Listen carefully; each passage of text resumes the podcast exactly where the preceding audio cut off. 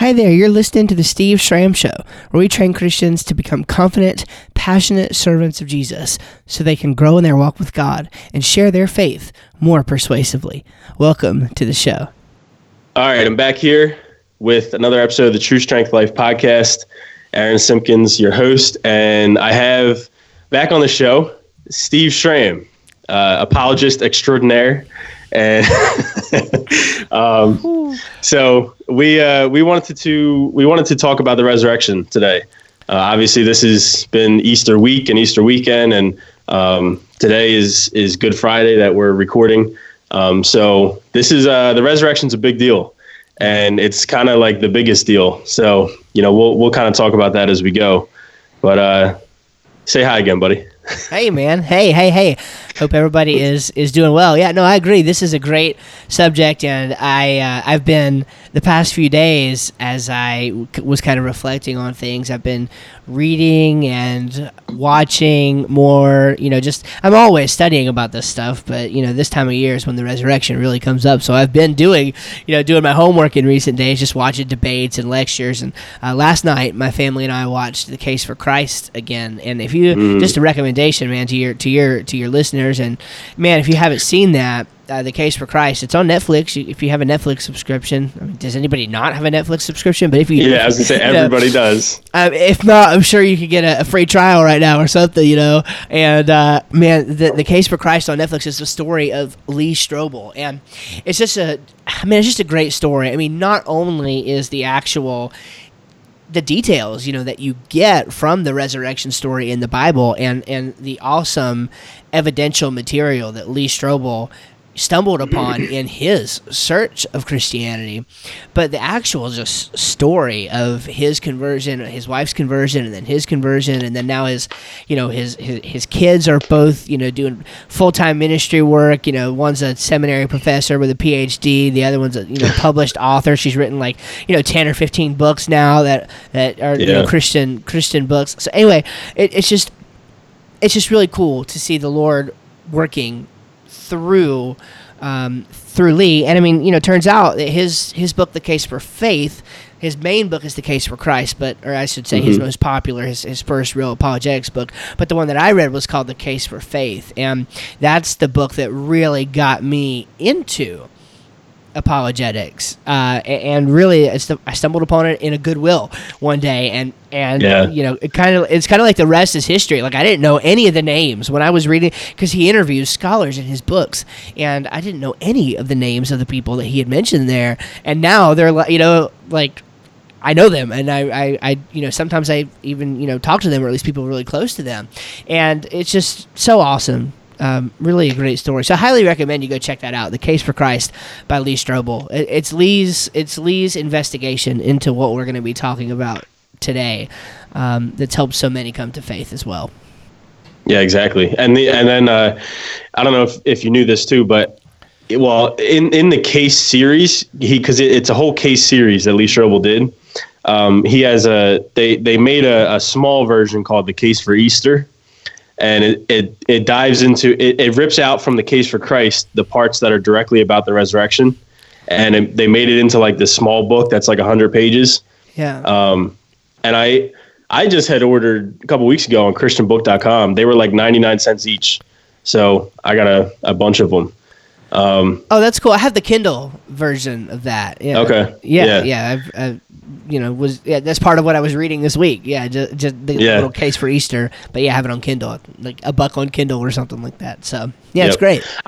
Side note, and then we'll jump into it. But I had just yesterday, I had just ordered a bunch of books again, and I got J. Warner Wallace. Mm-hmm. He's another great apologist to look into. Cold Case Homicide Detective, and he also wrote smaller books that are a cold case homicide detectives look into the resurrection. I ordered. It's called Alive. Yeah, it is. I couldn't think of it, but yeah, it is. I got 10 of those too. So, random people listening, you will be getting some. That's awesome. That's a really great idea, to buy those little books like that and just give them away to people. Share them with people. That's. I didn't even think of that, but that's awesome. That's really awesome. Yeah. All right, so. I know you had an idea for starting this, so let's just get the train rolling. Yeah, absolutely. Well, you know, the whole thing about apologetics. I give a talk on this, and I say, is there any evidence for the life, death, and resurrection of Jesus? And you know, as Christians, this is something that should really matter to us, and yet it doesn't occur to a lot of people. I mean, you know, here I am, 30 years old. I was saved when I was 4 years old. My little boy right now is the age that I was when I accepted Christ. And yet it's only been in the last, you know, somewhere in 4 to 5 years that I've started studying the reasons for my faith.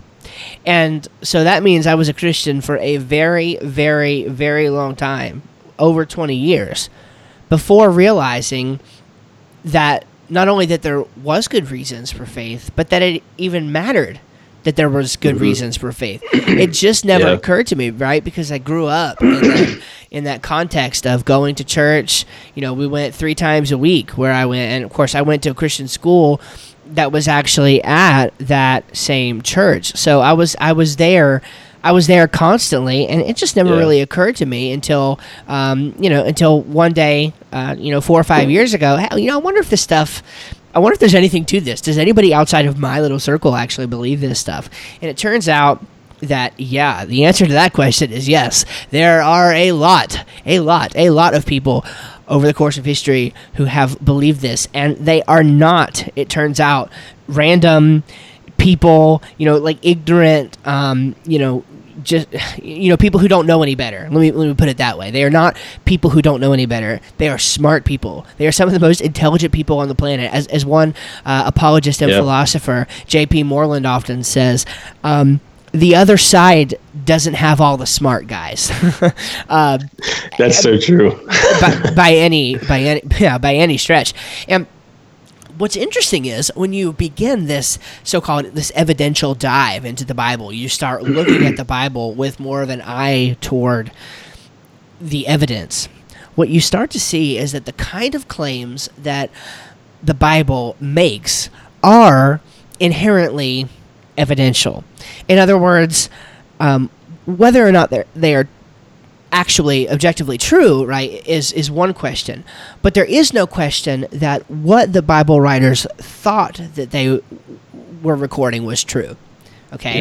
Yeah. And they make painstaking efforts to communicate that to the reader. And so it's important to know what we believe and why we believe it. Consider this passage, 1 Peter 3:15. This is kind of like when you start learning about apologetics, this is day one, right? This is the first verse you read that somebody points you to for why. It was top of my notes too. Oh, was it really? Well, see, there you go, right? See, it's important to start there because it really does matter that we have reasons. And so it says, and I'm reading from the King James Version personally, but your version likely says something very similar to this.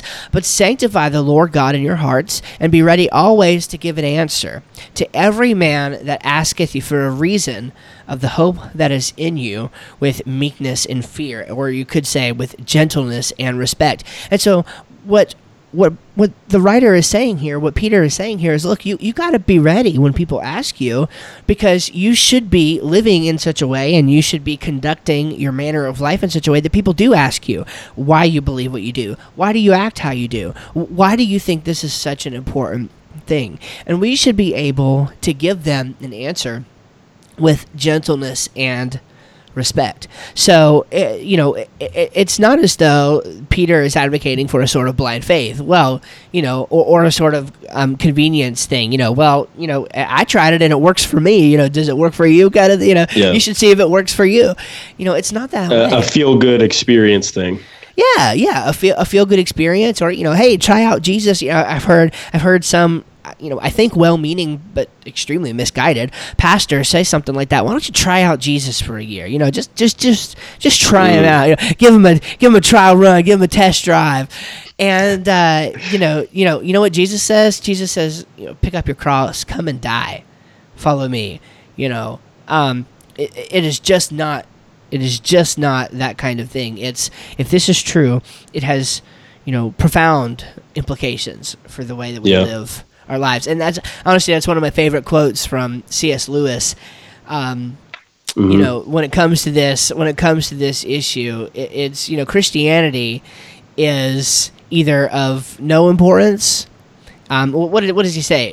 If it's false, it's of no importance. If it's true, it's of infinite importance. The only thing it can't be is moderately important.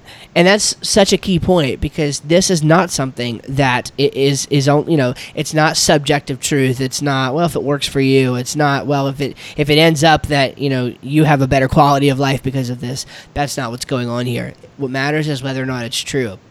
And specifically, and this is where we're kind of, really getting down to the meat and bones, specifically that has to do with an event in history. One event in history that Max Licato is a Christian author, and different people have different feelings about him. We all have different feelings about all kinds of different authors, but I think he once called it the hinge of history, this event, the resurrection. I thought it was a great way to put it. An author would say something like that. Right? Isn't that beautiful? Right? I know. I was, oh man, that's great. The hinge of history.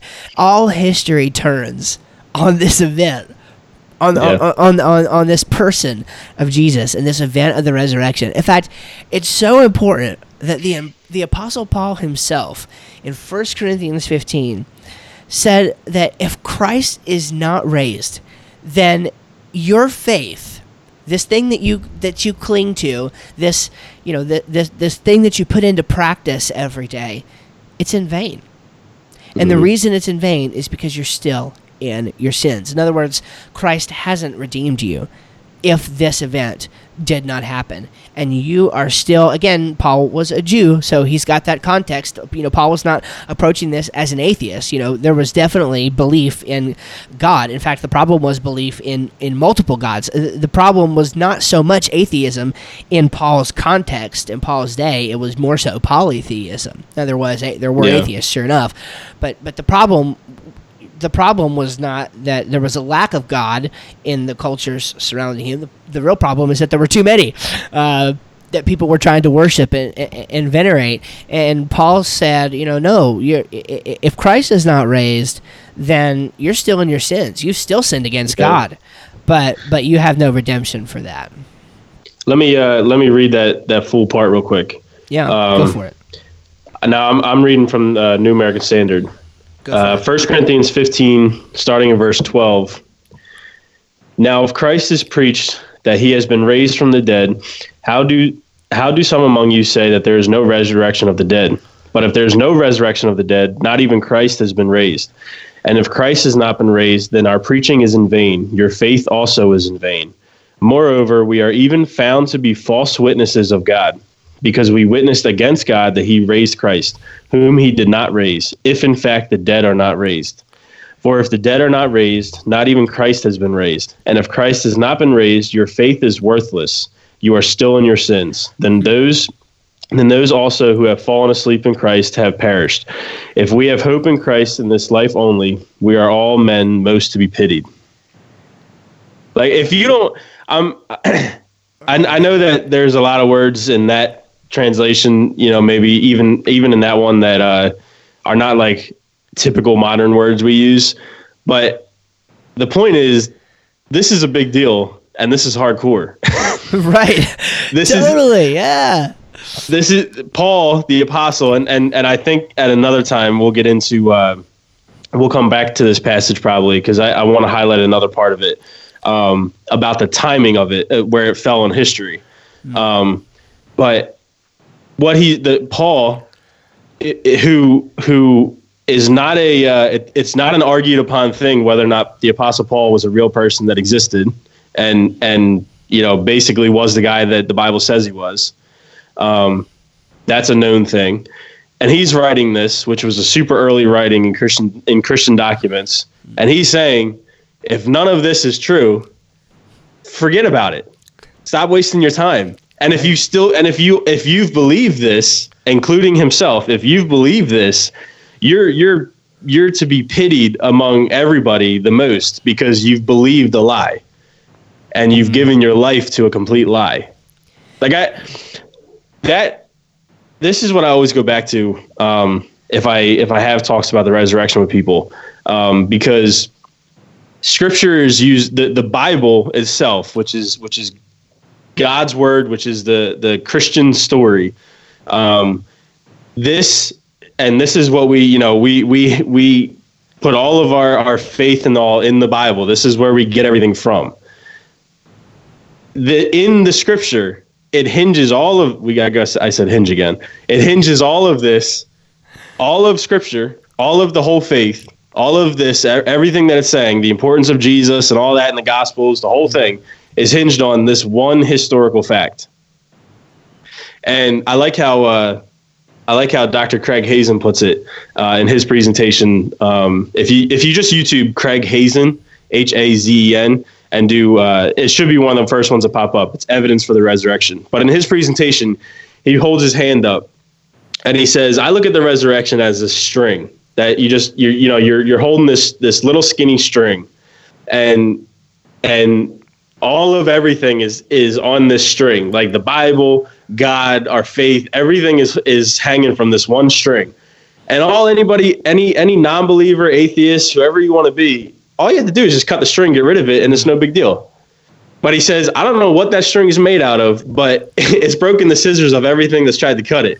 Because the resurrection story and the realness of it, the historical fact of it, has been under attack ever since day one. Mm-hmm. And to this day, 2,000 years later, it has not been proven false because it is truth. And that's the main point. What is truth? This is truth, because it would have been proven false way earlier than now if it was false. That's right. All you'd have to do is produce the body, right? I mean, that's really the way to put it. I mean, it's really simple. Just produce the body of Jesus.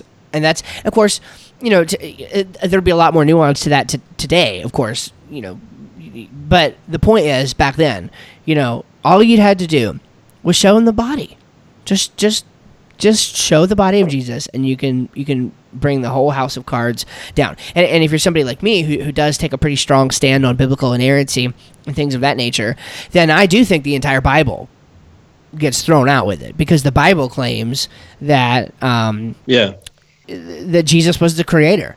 You know what I mean? That Jesus was that Jesus was the creator. And if you actually look back into, again, this goes deeper than we're going today, but if you look back into Second Temple Jewish literature, and if you look at connections back with the Old Testament, there was actually belief in a Godhead, in a Jewish Godhead, and that the New Testament writers are getting this from, that Jesus is the New Testament version of that. And so it all comes together. So Jesus was the creator, and that's the witness of the entirety of Scripture altogether.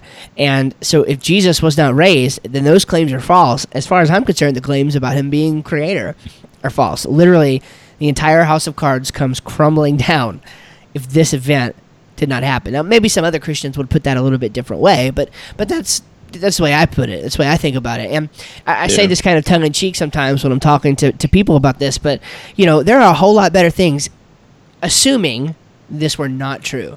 There are a whole lot better things I could be doing with my time on a Sunday. You know what I mean? On a Wednesday. Like, why waste all that time? Why spend time in prayer? Why spend all of my free time, creating content and reading other people's content and trying to help people understand more about this stuff? I'm wasting a lot of time if this is not true. And that's not to say that I think it's true because of wishful thinking. That's actually quite the opposite. I want to know if this is not true, so that if it's not true, I can stop wasting my time. But if it is true, then I want to do nothing but this. I want to devote my life to helping other people realize that it's true. And exactly. So that really is the importance of the issue. And again, as we dive into this here, something important to realize is that we're talking about history. We're talking about real history. And so many people don't realize this, but it's a huge point, I think.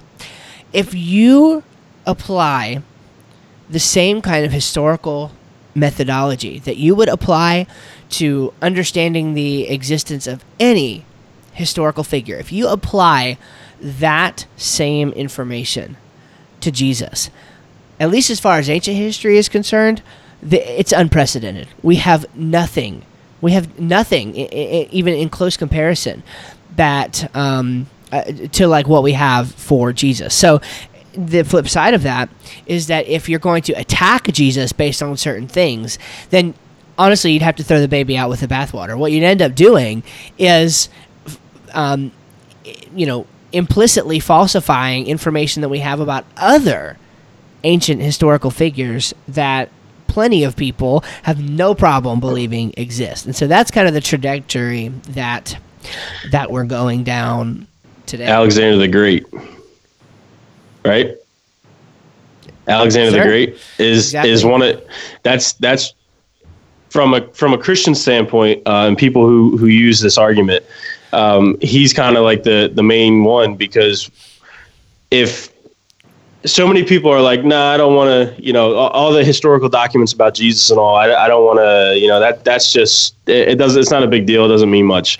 Well, the same, let's use and Josh McDowell, I know, makes this point, give the same testing and all, and type of proof that and scrutiny you want to put the scriptures under, put that under all of ancient documents. So in other words, what you come to is there's thousands upon thousands of New Testament documents, ancient documents, and a lot of them very close to when the actual event happened, which is a big deal in archaeology. And but like somebody like Alexander the Great, this guy that's taught in history class, this guy that nobody questions, this guy that, we just talk about and everybody goes about their day, not even questioning it. There's only a couple and only a couple ancient documents about him. And they were hundreds of years after all of his stuff supposedly happened, but we don't ever question it. So I'm not saying go and question Alexander the Great, but I'm saying use make sure you're being fair and consistent when you're applying the scrutiny across the board, because that's the key. Yeah, go ahead. No, I was just saying that's the key is be consistent. Yep. We'll do our best. To be consistent, we'll do our best to apply the same kind of historical methodology to what we believe. You do it with what you believe, and let's take a look at this thing and let's. Let's see what you think. I mean, you're investigating something, and I mean, you only have so many tools with which to do it. Now, a lot of people, and this is a big thing, a lot of people say, well, the problem is that a historian can't make a claim or can't come to a conclusion that lies in the miraculous. You ever heard that before? They can't come to a miraculous conclusion. Yeah. Yeah.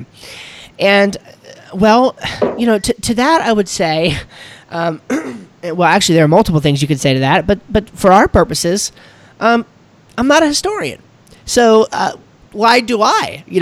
Why think that I have to limit myself to that? Why can't I come to a conclusion that's not based on the natural, especially if the supernatural happens to explain the data and the natural does not? Well, and people listening, also be aware that people who say that, are saying, as a historian, I can't make a claim about miraculous. You have to realize all the way back to their backing to that is their whole worldview assumption that the supernatural does not exist.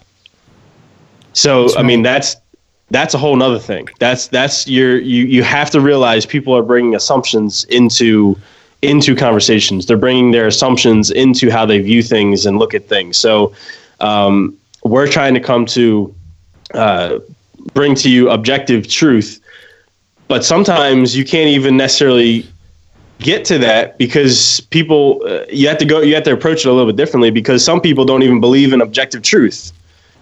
So right. this incorporates a lot of different things, but you have to realize there's assumptions that go into it. Was just kind of the point I was trying to make off of what you just said. Yeah. Yeah, no, exactly right. So let's look at a little bit of what we have here. Now, there are a couple things that I think need to be set up for context, okay? Yep. Yeah, we absolutely want to talk about that Jesus was raised, okay? Jesus died and was raised. We're going to get to that in just a minute, but there are a couple kind of things that need to be, some brush that needs to be kind of cleared out of the way, so to speak. All right, one of those is that Jesus was a man. Okay. Mm-hmm. Now, yeah, of course, we argue that he was the God man. Okay. Yes, we understand that, and you can visit your Bible, visit the book of Hebrews, excuse me, and you will find out all about that. First chapter of John, in fact, the whole book of John teaches this quite well. But understand that Jesus was a real person. Okay, he was a real person. He did things in real history. Those who wrote about him place him in the context of real history. They place him in a particular place at a particular time where, and they give details, especially Luke in particular, gives details that goes beyond the minimum necessary, okay? Just to, in my view, I mean, just to make it absolutely clear that this is an evidential thing, right? Because he starts out his book by saying that he did his best to create an orderly account to Theophilus so that he could understand what was going on with this person, Jesus. And so understand that Jesus is situated in real history. That's the point. And he was a real man. You know, there is just no dispute about that. And you're going to see things online. You know, you can go on YouTube and you can find all kinds of resources that say that Jesus did not exist. I'm just telling you, we don't have time to go into all of that. I'm just telling you, those are absolutely bunk. They are bunk. They are bunk. They are dead in the water. Nobody believes them. They just don't. Okay. So well, let me make this point real quick. It's kind of skipping ahead, but it also solidifies what you just said. There's many mm-hmm. skeptical non-Christian scholars who study this stuff and all that say, yeah. Like I'll read one quote I have here. This is from skeptic scholar Marcus Borg. Jesus's execution is the most certain fact about the historical Jesus. So in case you got lost on that, you can't be executed if you're not real. So right, I know, right. I know we jump. I know I was jumping to the next point, but I'm also solidifying the fact that you have to be a man to be actually for real executed. Mm. So there's the fact that Jesus exactly. was a man that existed is not a debate. It's known. That's exactly right here. And just to kind of solidify it even further, you know, Bart Ehrman is a really popular skeptic. He teaches right here in North Carolina at the University of North Carolina. And he's got this, I believe it's a book, Did Jesus Exist? And here's just something he says from that, quote, despite the enormous range of opinion, there are several points on which virtually all scholars of antiquity agree. Jesus was a Jewish man known to be a preacher and teacher who was crucified, a Roman form of execution, in Jerusalem during the reign of the Roman Emperor Tiberius when Pontius Pilate was the governor of Judea. And he goes on to say, the idea that Jesus did not exist is a modern notion. It has no ancient precedents. It was made up in the 18th century. One might as well call it a modern myth, the myth of the mythical Jesus, close quote. That's not a Christian, guys.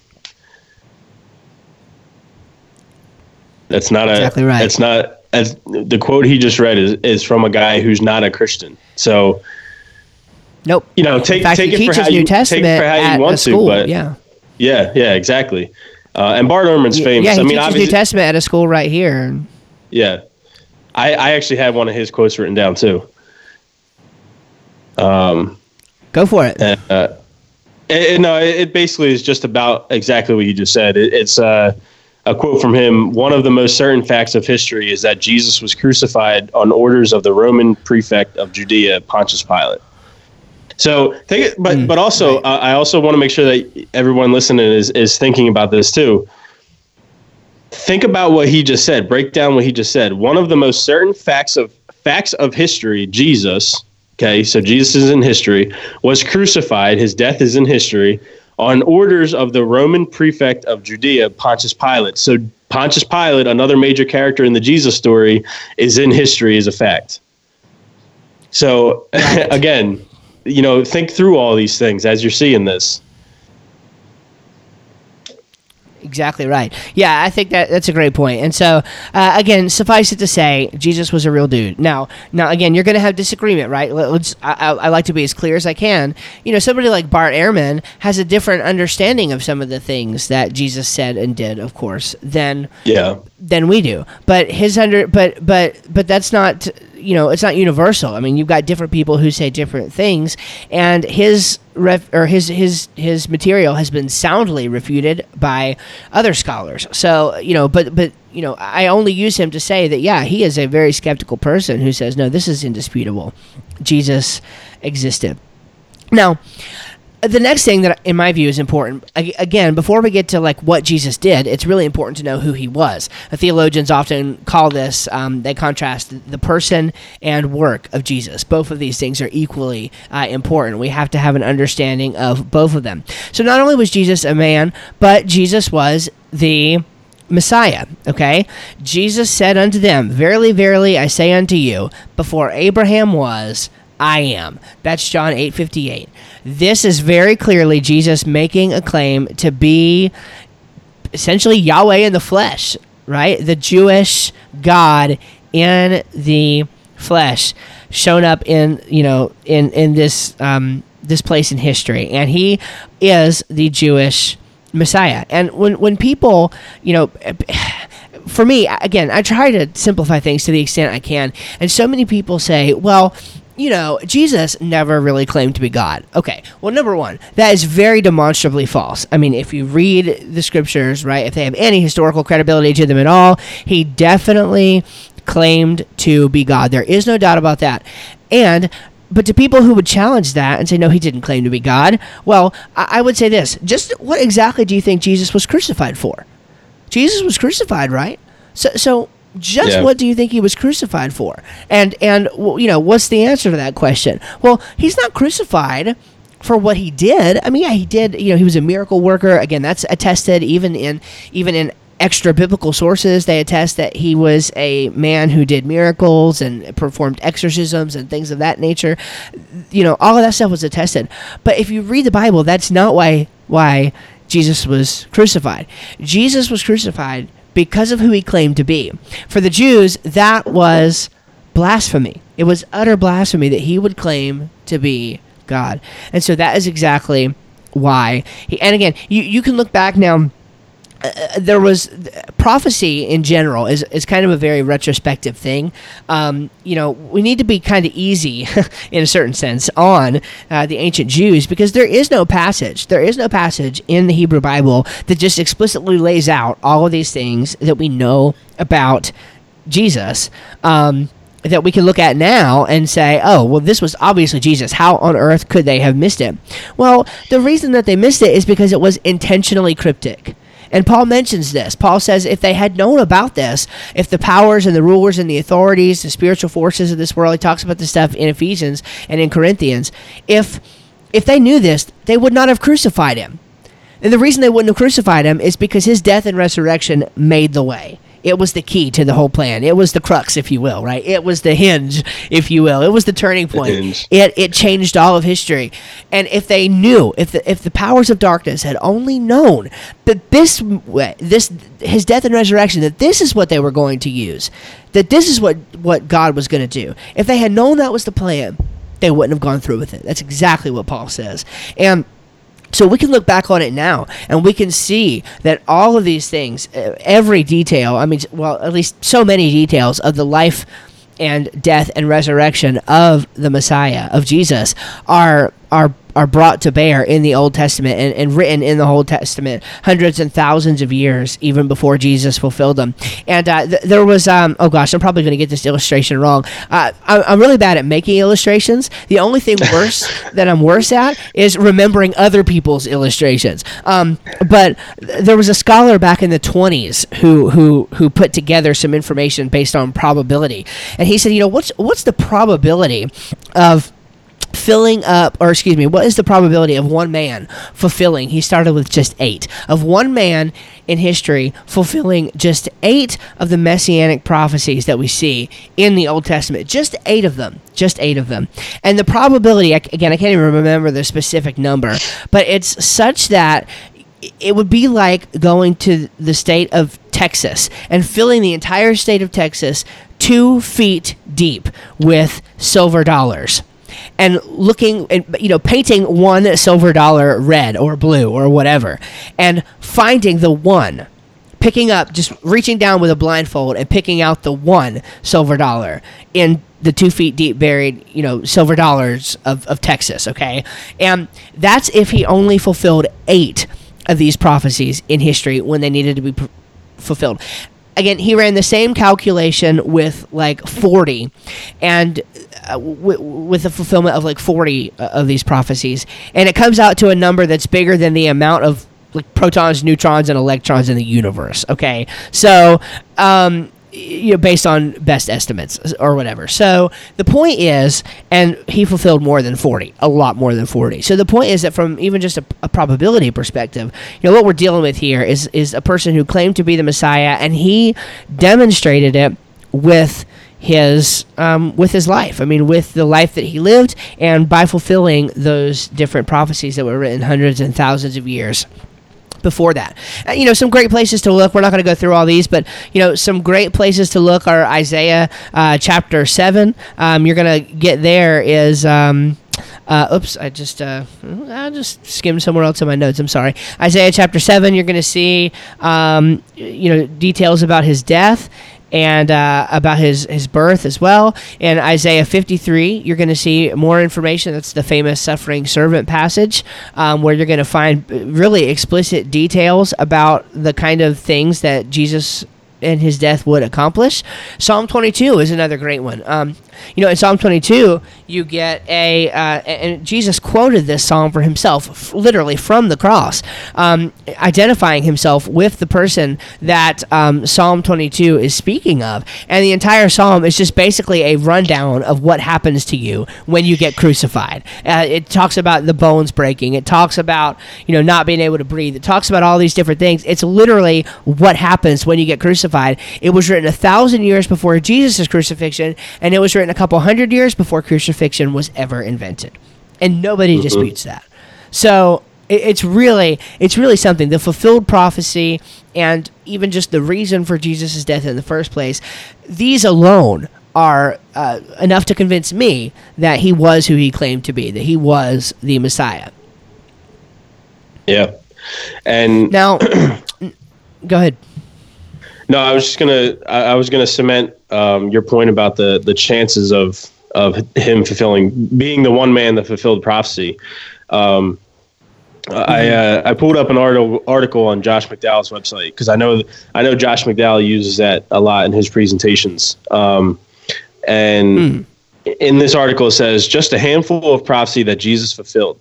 He was born in Bethlehem, preceded by a messenger, John the Baptist, entered Jerusalem on a donkey, was betrayed by a friend who received 30 pieces of silver, was silent before his accusers, and died in the manner Romans used for criminals, crucifixion, during which they pierced his hands and feet.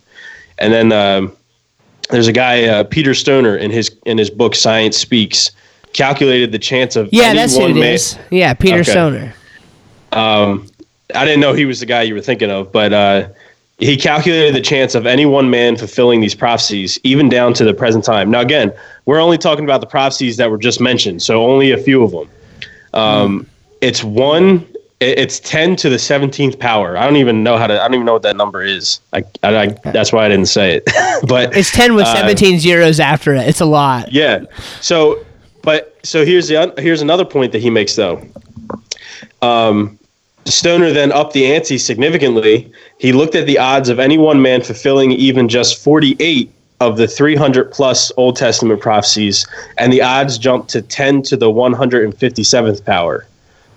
So we're saying that Jesus fulfills all of these, and even at just a fraction of them, it's a number that's beyond, it doesn't make any sense. So... Exactly. It's got to be him. Exactly. Yeah, I totally agree.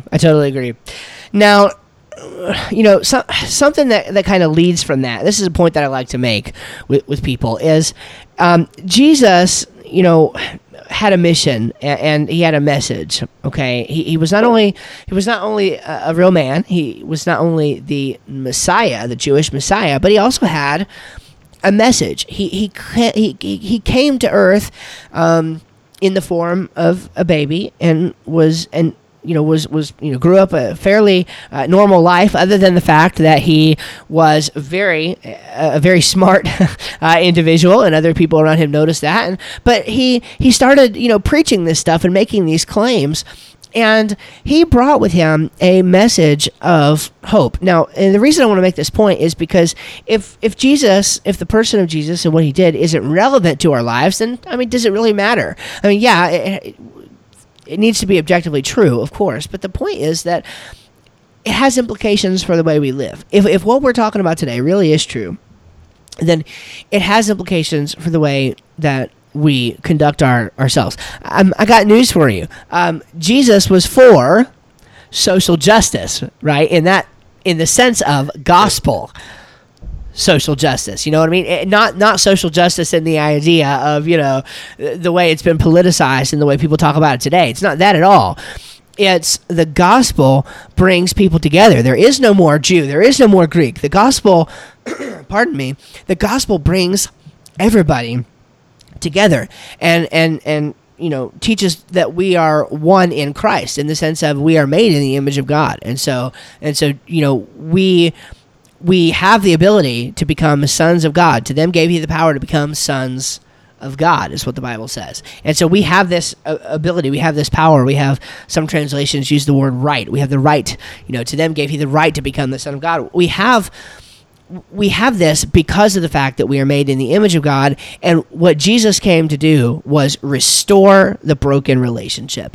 We sinned against God, evil proliferated throughout the world, and we are given the opportunity for redemption through what Jesus did. So understanding that Jesus took part in some of these things is helpful as well. I love this quote from Greg Kochel in The Story of Reality. He said this: Jesus' humanity is also easy to glamorize, especially in film, but reality is a different matter. Though conceived by a miracle, Jesus still entered the world through labor and blood and pain, like all children. He grew as we all do, through joy and sadness, compassion and anger, rest and weariness, delight and suffering, friendship and betrayal. Close quote. He experienced all these things, and he came to redeem them. He came to earth. He came down to where we are. The theological term is condescension, right? He condescended down to where we are, and lived that perfect sinless life that none of us could live, but that was necessary in order to satisfy the demands and expectations and ultimately the wrath of God. And he bore that punishment. He bore that pain, and he rose again in redemption. And, you know, I love this quote from Dr. John Lennox as well. He says, if you want an ultimate reason for why a human life is valuable, here it is right here. God became one.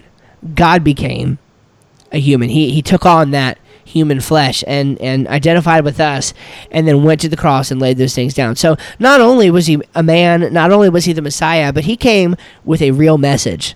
He came to liberate the captives, you know. He came to redeem our souls and to save us ultimately from ourselves.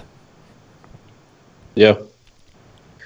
That's... that can't be overstated. That's a huge point. And so let's go into, kind of a following a timeline of events here. We're talking, the main objective is to talk about the resurrection here.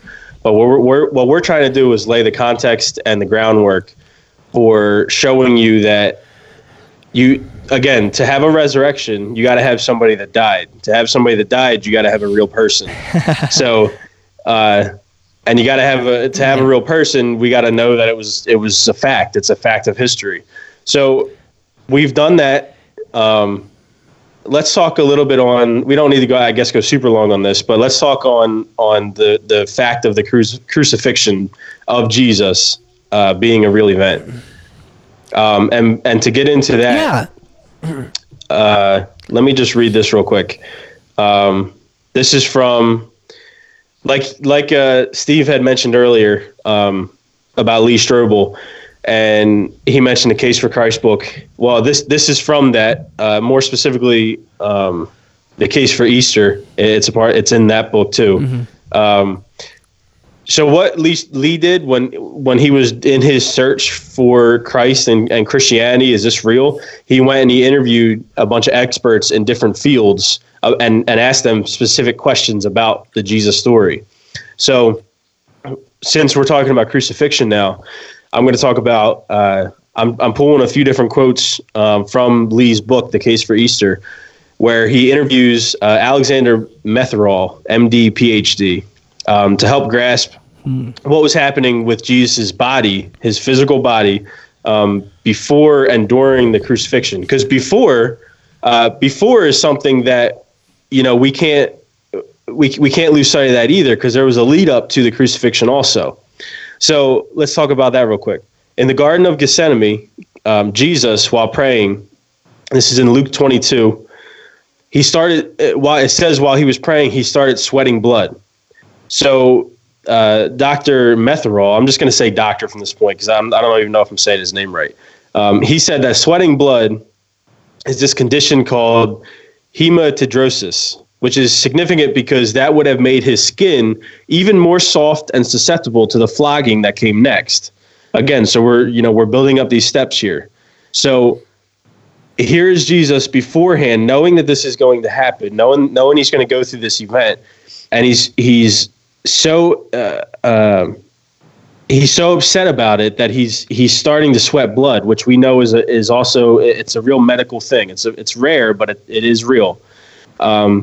Which this doctor says when that happens, it makes your skin more susceptible to, it's just softer. So it makes it easier and all to inflict damage on it. So now we move to what was the next step when he was captured, is the flogging. So let me talk about this. And this is from the book again. Most commonly known about Roman floggings is that typically they would give 39 lashes to the back and back of legs, with a whip of braided leather with metal balls and pieces of sharp bone attached. And the metal balls would cause severe bruising and eventually breaking of the skin, and the bone would shred open the skin and in some cases make it all the way to the spine.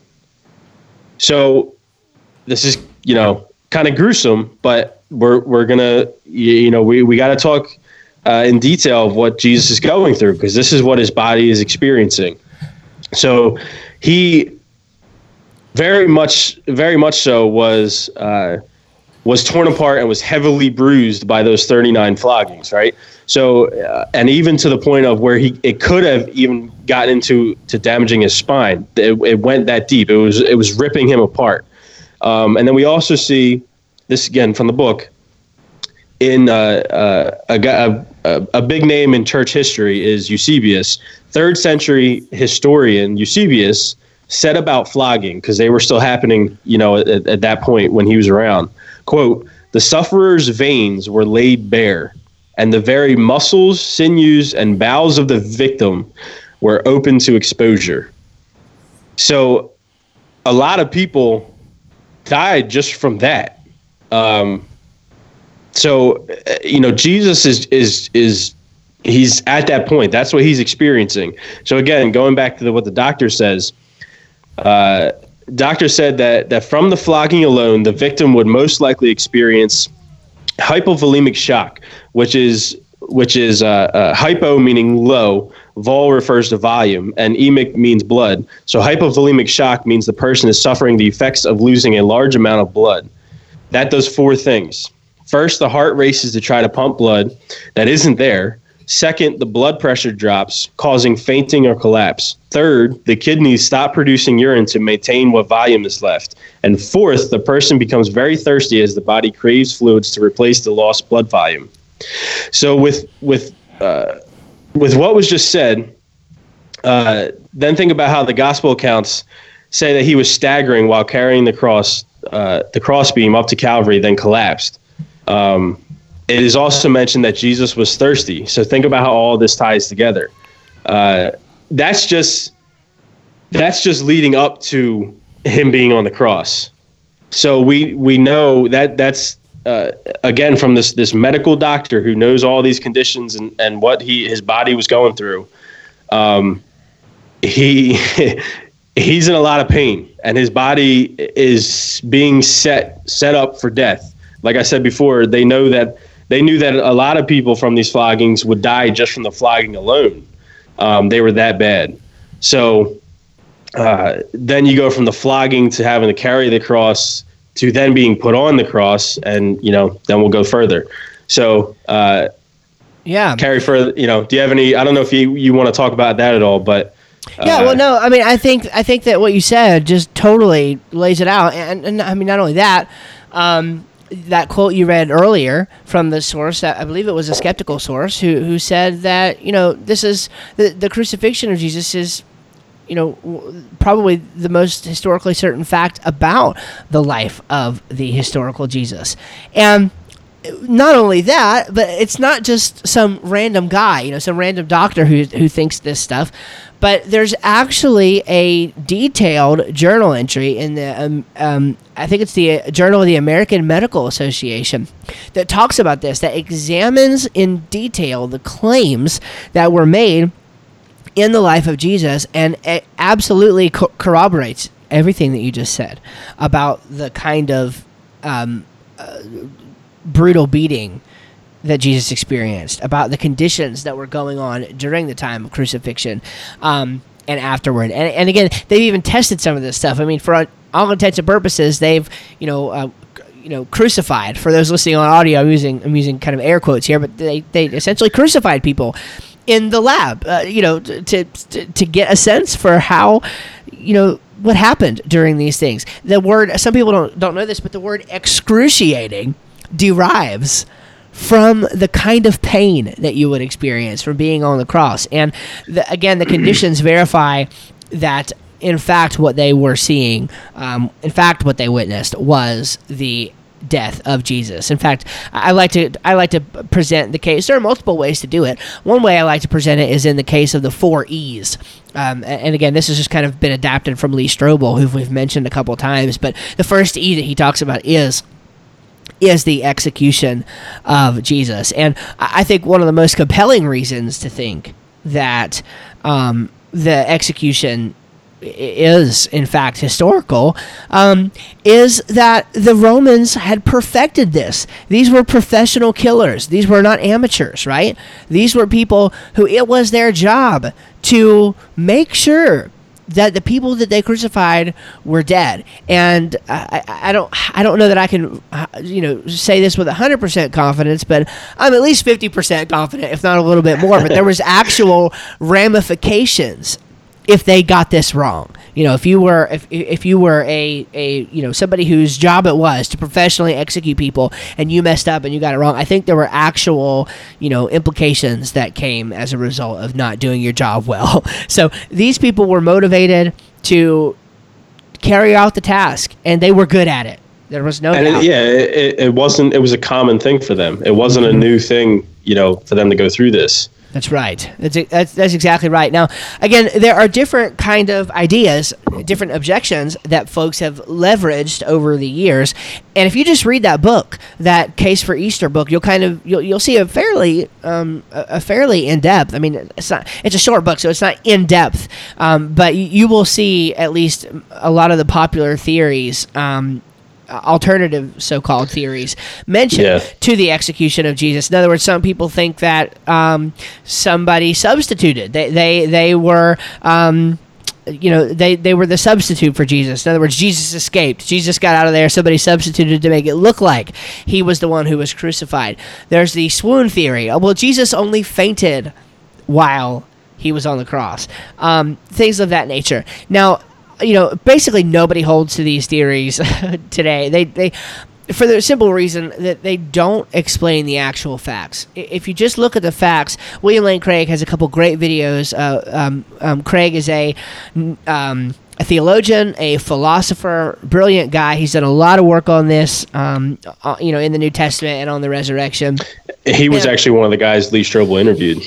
Yeah, exactly right. He was one of the guys Lee Strobel interviewed, and he's got a couple videos on YouTube that I think are great. He details in one of them the fact of the resurrection, and then in another one he details the interpretation of the facts. And what those two videos make super clear, and these are short videos, like animated, but super high quality. I mean, you pay thousands of dollars to have these kinds of videos created. And what they do is they lay out and they show how people can agree on the facts and then disagree on the interpretation of them. And what you will find in watching those videos and in reading some of these resources that we're pointing you to is that the only people, and this is close to a direct quote, I'm paraphrasing, but it's pretty much what he says here, that the only time that someone draws a conclusion on the facts of the resurrection of again, we're talking mainly about the crucifixion here, but of the whole account, the only time somebody draws a conclusion, the conclusion that they draw pretty much is God raised Jesus from the dead. The hypothesis, that the original disciples gave. All of the other ones realize that the other theories do not satisfy the criteria that the facts require.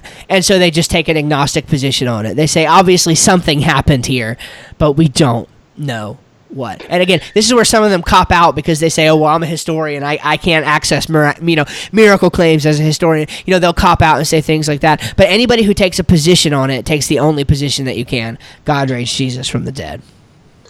And going along with that, I had mentioned earlier, Craig Hazen, Dr. Craig Hazen's presentation, The Evidence for the Resurrection. Yeah. He part of his is going through that, touching on the different. So the way that he does, he has a few different ways, but the one I'll talk about is he presents 12 facts surrounding the resurrection and crucifixion and all that. These are 12 facts that are basically like undisputed. They're skeptical scholars, Christian scholars, all that. They all agree on these facts. So then what he does is he takes all of the most common theories other than God raised Jesus. He takes all of the other theories and he applies. He says, okay, in this theory, does it meet all of these 12 facts?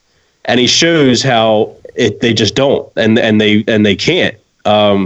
So the most reasonable from, again, the agreement of all these scholars and of these facts, and how none of these except for God raising Jesus, that's the only one that meets all of these facts. So, yeah, that's one of the reasons why I love that presentation. And I liked just hearing him talk too. He's an easy guy to listen to. Yeah, he's a good communicator. Hazen is. Yeah. I actually met him one time. Oh, did you really? That's awesome. Yeah, he's short. Really, seems like a cool guy. Yeah. So. He's really cool. Well, the second E that Strobel mentioned is early accounts that Jesus rose from the dead. So, and this is kind of a more general point. We won't spend a lot of time here, but this is almost a more general point that kind of undergirds the other ones. But many of these facts that we're looking at, that we're talking about, such as, that Jesus was crucified, and we'll talk more about some other ones. Basically, all of these facts have early multiple attestation from independent sources. And the reason why it's important to mention that is because that is the gold standard for historical investigation. What you want to have is sources that are reporting very close to the events, so early. You want to have multiple, so you want to have multiple accounts going on, and you want them to be independent from each other. a lot of times, and actually the Case for Easter book that you mentioned takes a lot of care to talk about this, but I think it's Bill Craig's chapter. You know, a lot of times you will have people who they give an eyewitness account. Let's say you're talking about a trial, you know, something like that, and they have these eyewitness accounts. You know, you can always tell when there is collusion going on because the stories match identically. And sometimes you'll have people say things like, well, how do we know that really the Gospels can be trusted? I mean, after all, there are all these conflicting details. And so what they'll do is they'll start comparing passages, and they'll start quoting from Matthew and from Mark and from Luke and saying, okay, well, these are all, these, of course, are the Synoptic Gospels, and so that basically means that there's some interdependence between them, and they cover similar material, etc. And so, you know, but you know, you'll read one of their resurrection accounts, and I'm just calling it a resurrection account, but you know, the general, you know, story, the passion story of Jesus. You'll read one of them, and you'll read another one, and you'll read another one, and one of them will have details that the other one doesn't have. One of them will have more women at the tomb than the other one. One of them will say that that the next thing that happened after the women saw Jesus at the tomb was this, and another one says it was something else. There are things like this that go on. And for historians, what's interesting is, whereas the modern reader, or the modern uncharitable reader who's approaching the text very skeptically, might look at that and say, these are contradictions. Well, if you look at them, they're able to be harmonized. They're actually not contradictions. It's not a contradiction to say that, you know, that two people were there, if really three people were there, if it wasn't germane to the person's story who was reporting that there were two. All the Gospels approach the life of Jesus from a different angle. And again, there's reasons for all of that people could go into if they wanted to, but there's reasons for looking at this and saying, okay, well, maybe they only included these people because of this reason. It was focusing on this aspect of Jesus' humanity, or things like that. So the fact that they vary, that the accounts vary, yet are non-contradictory, is historical gold. This is a really, really good thing, because it shows that there was not some conspiracy going on. There was not some collusion going on. They were just accurately reporting the details to the best that they could, either, depending on who you're talking about, either recall them or understand them based on the prior sources that they had. And so the fact that you have differences in the Gospels is actually many believe a strengthening point, a good thing rather than a bad thing. And you're welcome to comment on that further if you want to, but I would just also say that with the fact of the early accounts, that, you know, the point is that we have passages and different portions of Scripture that are dated to very, very, very early. The creed, you mentioned 1 Corinthians, and 1 Corinthians 15 begins with a creed that the early church used to teach in a succinct way about the death and resurrection of Jesus. I believe this is 1 Corinthians 15, verses 3 through 7.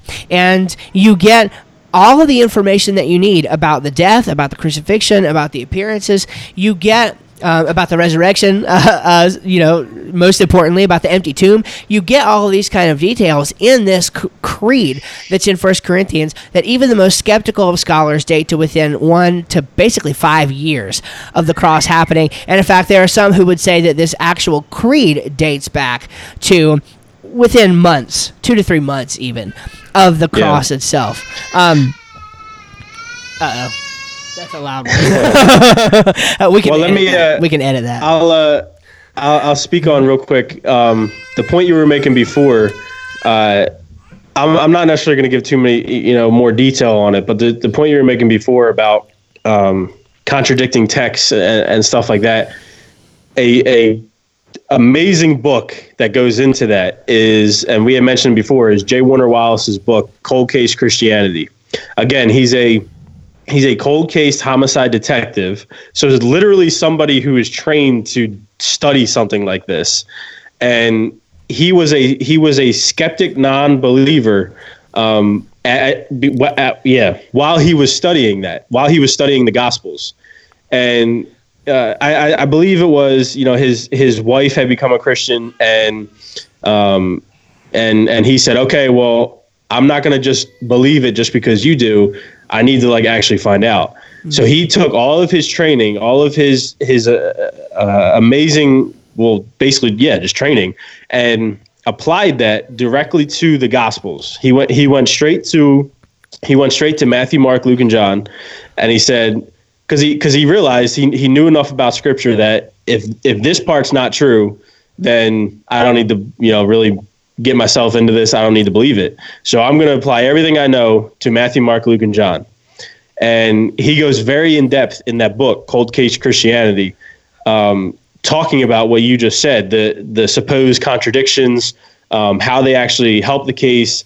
He even goes into a lot about what you said about witnesses saying the exact same thing and how that actually is non-beneficial. He talks about all of that and goes into much more detail than we are here. So if that's something that interests you and just helping further this case, Cold Case Christianity by J. Warner Wallace. And side note to all this, I'm going to try to keep a track of all the books and people we're mentioning, and then I'll have everybody in the show notes. I'll have all the resources and stuff in there, and even some links to videos and all. And then going forward, I just wanted to make this point that I know you were probably getting to, but about the 1 Corinthians 15 passage, again, mentioned earlier, it's not a debatable fact that everybody agrees the Apostle Paul is a real guy, and that he was around and pushed the story of Jesus. And again, he 1 Corinthians 15 is known as probably one of the earliest writings of the New Testament, where this actual writing was probably within, like you said, 1 to 5 years, somewhere in that range, maybe 10 years or so of the actual events of the crucifixion. But the important part of this and the way that it's worded in verse 3 is, this is Paul saying, "For I delivered to you as of first importance what I also received, that Christ died for our sins according to the Scriptures, and that he was buried, and that he was raised on the third day according to the Scriptures." And then it goes so on to the other details. But the important part is he delivered what he had received. So the point is that message that we know that this is an early document, the message that he received had to have been earlier than this document. So that creed and all that we're talking about was around even before this was written. So again, going back to where that creed was probably within months or so of these actual events. And if you're talking about historical documents and how just the different things that you need to help the credibility of these documents that are being found in ancient documents, all of this kind of stuff is gold. And the more you find is gold. So when it comes to New Testament, literally no other ancient document even touches or comes close in any type of a way to the credibility that the New Testament has. So right. Yeah, I'll stop my ramblings there. Yeah, and let me just, I don't want to say correct, but let me just clarify something you said there. So the general, date for this book, the book of 1 Corinthians, is somewhere between AD 53, AD 57. And so... Okay, I had the dates probably mixed up. Yeah, well, that's why I'm just clarifying. So they think it was written potentially during his stay at Ephesus, but what he's saying is that he's communicating that which he also received. So the writing even of this is within 20 or so years, right, after the actual events, but that he received this likely within the first 5, and that the tradition, originated, probably months from the actual event itself. And this is the kind of thing that scholars look for. And again, let me just kind of underscore the general point that this is the kind of information that scholars want to have about everybody, about every historical figure. And this is what they want, and they don't get. I mean, this is tremendous stuff. If they actually had this about some of these other figures that nobody has a problem with accepting their historicity, then that would be actual gold. And while I'm on my hobby horse, here. let me just go ahead and make one other point. It's a big pet peeve of mine, and I can't say that I'm not guilty of having done this myself too. But I find I've actually got a blog post coming out about this and a podcast episode coming out about this in the next couple of weeks or so. I find that many skeptics have really bad theology. And what I mean by that is that there are certain things that skeptics many times, and even some Christians, are not willing to consider. They're not willing to dig deep enough. They're not willing to have enough context to really be able to evaluate these things. And what triggered my mind on that was talking about the documents, talking about the fact of contradictions. Somebody looking for a contradiction who wants to find one can find one. You can find all kinds of things if you want to, but that they don't have to be a contradiction. They can be, like we say, you can use details to fill in the gaps from one. And there are arguments. Tim and Lydia McGrew have some really great material on this about arguments from unexplained illusions, undesigned coincidences, and other things which speak to the reliability of the gospel accounts. But even going beyond that, I mean, the general point I want to make is you can't expect an ancient document to have some of the same reporting and the same kind of features as a modern document. I mean, these are ancient Greco-Roman biographies, okay? That's what the Gospels are. And there are some different rules when it comes to these than there are with modern documents. You don't have the exact level of detail. And so it's really amazing when you think about what we do actually have recorded about the life of this random carpenter living a couple thousand years ago. You know what I mean? Like, there's no historical information about hardly anybody unless they were a very important ruler, a very important king, a very important figure would have somebody written about them during this time. Not some random Jewish carpenter that people were making up stories about. That is not the kind of thing that would survive through time were it not for the fact that it was a truthful event. And of course, there's, I believe, a spiritual element to that as well. Of course, the Holy Spirit coming down and, you know, people converting to Christianity in spite of the every disposition to the contrary, really. But all these things work together. So, just to kind of put a final, we talked about, I said we weren't going to spend much time here, and we did, but that's fine. On the early accounts, I mean, this is the kind of thing where it's like, you know, even if we put it generously, the earliest writings about Jesus, generously, are before 70 A.D. I think they're a lot sooner than that, right? Like early 50s. Mm. But the earliest writings about yeah, go ahead. I think you're about to touch on what I was actually going to bring up. Okay. Keep going. Yeah, great. So I mean, if we just say very generously, they are before 70 A.D. and we have 5,600 manuscript copies. Now, when we go into translations of manuscripts into other languages, we get like 23 or 24,000. Okay, we got 5,600. It's more than that now, actually. Yeah. Okay. Yeah. And how much is it now? Do you have a number? I think it's close to 30. Oh wow! Oh, I didn't even know that. Wow, I'm behind the times. Yeah. Okay, so somewhere close to 30,000, you know, manuscripts. Okay. Well, but let's just go with the small number, right? Let's go with 5,600 because that's the manuscripts that were written in the original language. Okay, so 5,600 basically Greek manuscripts. That might include Aramaic too. I'm not sure, but Greek manuscripts generally speaking. Okay, the next closest to that is Homer's Iliad, and that's at 500 years. There are 500 years between the original and the copies, and there are only 643 manuscripts found.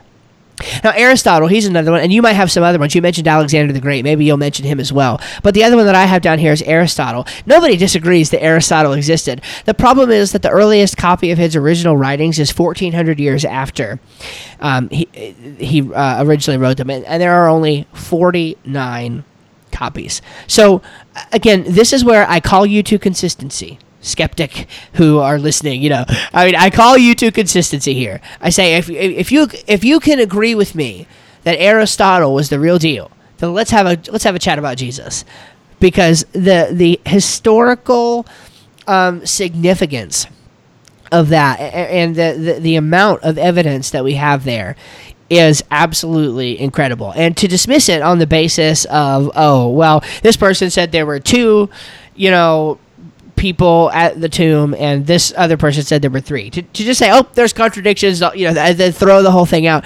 That is just such a cynical. It's not even skeptical. That's just a cynical mindset that we need to shed when we're looking at this. And to even further that idea, just the point I want to make real quick is, when it comes to the documents that were made and copied and all, when you actually get into looking and researching into back in ancient times, the scholars who were in charge of copying these, what they actually had to go through was it's almost mind-blowing, like to think that, like, they were held to that strict of a standard to make sure they didn't mess anything up. And it literally is. I was reading, when I heard that, when I was going through Josh McDowell's evidence that demands a verdict, and he was completely laying out what they have gone through throughout the years to make sure they didn't mess up when they were copying. I was just reading it, like, just jaw dropped. Like, I can't believe that people actually dealt with that every day and day in and day out, and went and followed through with that. It's just insane. So yeah, that's it. Yeah, absolutely. And again, I know I'm kind of beating this horse, but let me make another point. I was reading a book. I'm actually still in the process of reading it. By Carmen Imes. It's called "Bearing God's Name." The point of the book isn't necessarily germane here, but I'll mention it anyway. The point of the book is that the concept of the name and name theology in the Bible. It's not talking about, you know, pardon me, but saying, oh my God, or something like that. When it says, don't take the name of the Lord in vain, don't bear God's name in vain, that's not what it's talking about. It's talking about something that's more profound than that. Anyway, it's a great book. You should read it. In the Bible, there is a difference between like a window and a painting. This is the analogy that she wrote about in the book, to kind of at one point when it was kind of like, okay, this is how you need to view these accounts. And again, she was talking in a mostly Old Testament context, but there's also New Testament stuff here as well. She's an Old Testament scholar, and it's the window versus the painting. A lot of people, especially us modern Westerners, right? We want the Bible authors. Now, again, I fully believe that in the perspicuity of Scripture. I believe in the clarity of Scripture. Absolutely. We can look at Scripture and we can ascertain what was said. But it's not as though, and again, this is just, it has to do with ancient writing styles. We just know this about ancient documents, okay? Whether they be from the New Testament or, from the times when the Old Testament was being written. The writers write more like a painting than looking through a window. In other words, there are details that are left out. There are details that are there according to a specific purpose. The example that she gave was Plato and Socrates? I think there is a painting of the death of, I think it might be called The Death of Socrates, and in the painting, Plato is pictured, but everybody else in the painting is looking at Socrates, and Plato is looking away. Now, the point is, Plato was not there at the death of Socrates, but he was so close that he and I hope I'm getting all the names and everything right, and the story right. I think I am. The point is that they were so close, and he admired him so much that he wanted to be there, but he couldn't be there for some reason. So the author, or rather the person who painted this painting, painted it to telegraph that, to bring that message to bear. And if you looked at that and just said, oh, well, why is he pointed the other way? Like, if you were expecting to be looking at a window of the event that actually happened, if that was meant to depict that, okay, this at the death of Socrates, Plato was actually there. Why was he looking away? Like, that was awfully rude. Like, or either, well, we know Plato wasn't there, but Plato was in this picture, therefore this painting is just wrong. But that's not that's not the point. The point is that Plato had a deep love and respect for Socrates, and the painter, I keep saying author, but the painter in this case wanted to message the fact through the painting that he couldn't be there, despite the fact that he wanted to be, and so he was looking away. So a lot of times we have to, again, just kind of let the Bible, the New Testament, the Old Testament, if we look at them as individual documents, whatever, we have to let them be what they are. We have to say, okay, these are ancient biographies. What would we expect from them? And then we apply the standards of historical, evaluation to them. And again, I call you to consistency. Let's look at everybody. Let's apply the same standard to all of them. Let's apply the standards for ancient documents to them, and let's see who comes out on top. When you do that, Jesus comes out by far and away on top of the story. All right, we got two more E's to go, so let's try to move through these real quick. The empty tomb is the next one, okay? Yep. And there are lots of reasons to think this. Now, the empty tomb is one of those kind of facts that Gary Habermas and Michael Licona, they're two of the premier scholars on the resurrection alive today, and probably in all of history, to be absolutely truthful. And I think most people would admit that. Habermas has done a study trying to get a list of the scholars and a percentage, really, of the scholars who come from all kinds of backgrounds, skeptical backgrounds, and also believing scholars, etc., to kind of understand where the consensus was with respect to the empty tomb. And this is the one fact that has the majority of scholarship behind it. But it's not a virtual consensus. So it's not like there's 99% who think that the tomb was empty. But over 75%, I believe, at the last count, do believe, and this is skeptical scholars, conservative scholars, etc., believe in the truthfulness of the empty tomb story. And that's just, fantastic. And again, there are a number of reasons to think this. Part of the reasoning is just the fact that we have multiple independent early sources who talk about the empty tomb. Again, that formula from 1 Corinthians 15 is huge here. It mentions about the fact that the tomb was empty, and that Jesus rose from the dead, the tomb was empty, etc. He rose again the third day. And so this is an extremely early source that we have that. Mark it's well known that Mark's passion narrative is derived from an earlier from a very early source, because again, Mark's writing style was to have less details until you get to the Passion story. He was not a very detailed writer. He just kind of hit the high points on, again, to message the things that he wanted to get across about the life of Jesus, what his perspective was, what his intent was to convey. But then when you get to the Passion narrative, as it's so called, you get a little bit difference in the writing style, and nobody thinks that somebody different wrote it, but they do believe he was now drawing on a different source, what they call in the scholarship the pre-Markan Passion source. And this, again, of course, gives the attestation to the empty tomb. And then there are two other things that I think that make the empty tomb very compelling. First of all was the admission of the Jews. Now, this is really interesting because you kind of have the first what would you call it? Counter apologetics going on right here. I mean, at the event itself, right? You've got the disciples, right? And there's kind of this conversation going on. You've got these people who come up and say, "Wait, well, where's Jesus?" Right? Like, he wasn't here. And the Jews say, "Oh, well, his body was stolen." And there's something interesting about that because it's a tacit admission that Jesus wasn't there. Why didn't the Jews say something else? Why wasn't their response something different than that?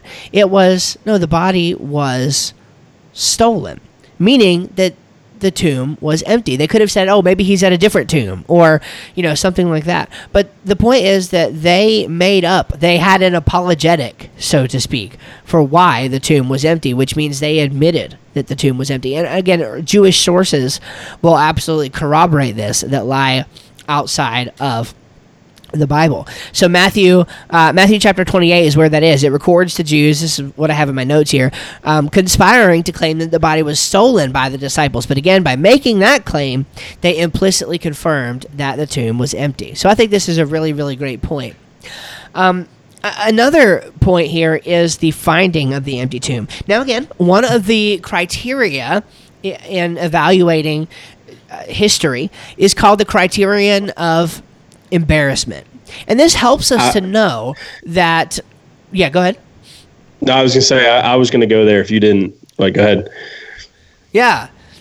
Yeah, this is an important point, the criteria of embarrassment, because what scholars tend to realize is that, especially when it comes to ancient documents, again, we're talking about ancient documents. And in ancient documents, very few things were recorded if they were not about important people, and more specifically, if they did not cast a very positive light on the important person. So, for example, in ancient times, they would record the victories of nations and of kings, but they might not record the losses so consistently. You know, they want to puff themselves up. They want to make themselves look good.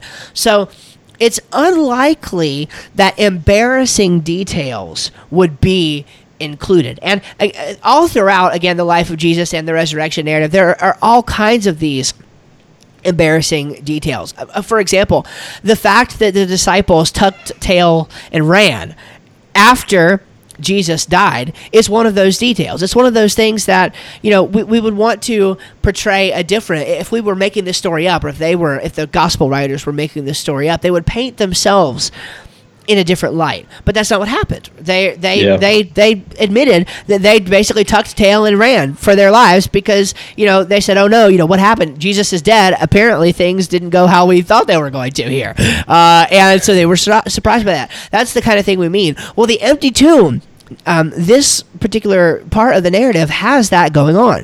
And the women, the fact that women were the ones to go find the empty tomb is huge, because the testimony of a woman in that day, frankly, was not considered reliable. And I think there are even some actual Jewish court documents and stuff that say that the testimony of a woman was basically not even admissible in court. I mean, there was, you know, it was a very, you know, kind of patriarchal society. And again, this is just the way things were.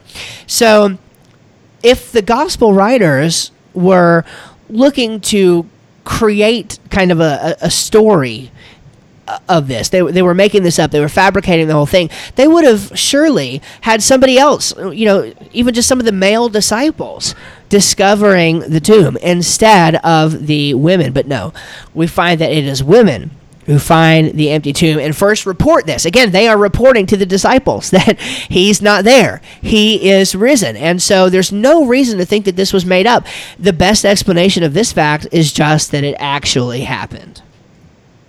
Yeah, I mean, it makes the, and there's many other examples of this, but it makes the men look soft. And again, in that cultural context, you would not have written that way unless it was what actually had happened. So I know, I know some skeptics, when they hear this argument, they're kind of just like, yeah, whatever. that you know, you're just going off embarrassment. It's kind of stupid, but. Again, when you're looking at this objectively, contextually, is that a word? I hope it's a word. It is. Good. It means something. This actually plays a big part in this. It plays a big part into the truth behind this writing. Just furthering, you know, furthering that it's you know, a cemented factual story. So you got another, and it's all over the New Testament. I mean, look at James, the brother of Jesus, was a skeptic the entire time of his ministry. Now that's actually another point, that James was a conversion afterward. That's another point that could be made. But look at, he spent his entire lifetime with Jesus making these claims, performing these miracles, doing these exorcisms and things, and basically the New Testament presents it as though he did not believe that Jesus was the Son of God, his own brother. And that's one of those embarrassing details, again, that if these were just legendary, you know, or if these were just made up tales, these kind of details would not be in there. And so these are the kind of things that that make scholars think. Again, we're not making this stuff up. This is how scholars evaluate history. People are unlikely to record things that do not cast a helpful light on them and do not, you know, kind of give, you know, go to their self-interest kind of thing. And so that's what we find going on here. So let's apply the same thing to Jesus that we apply to other people, and the same thing to the Gospels that we apply to other other ancient documents. Exactly. Okay. So the final E, is eyewitnesses, and this is another kind of more general point, but it's the fact of the appearances. Now Gary. Gary Habermas and Michael Licona, I've mentioned them already. They are both proponents of what is commonly called a minimal facts approach. It's just one way of approaching the evidence for the resurrection.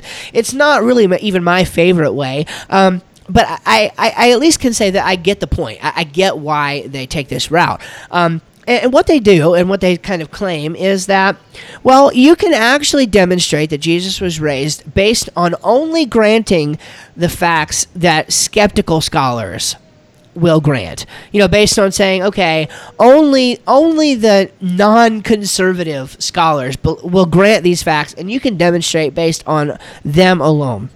And so a lot of times what those two facts comprise are crucifixion and the appearances. Now, again, there are facts that go beyond that secular scholars will, in fact, affirm. But when somebody is trying to make a bare minimum case, when Michael Licona wrote his book on this, the bare minimum that he went for was to prove that Jesus died and to prove that he was seen. Okay? If you can, to kind of put it more, I guess, colloquially, maybe that's the way to say it, if you can prove that he died and that people saw him alive afterward, then you can show that Jesus was raised. That's kind of the simple way to put it, okay? And so they make a lot out of this, and it's a big deal, the appearances. We have, again, early eyewitness accounts.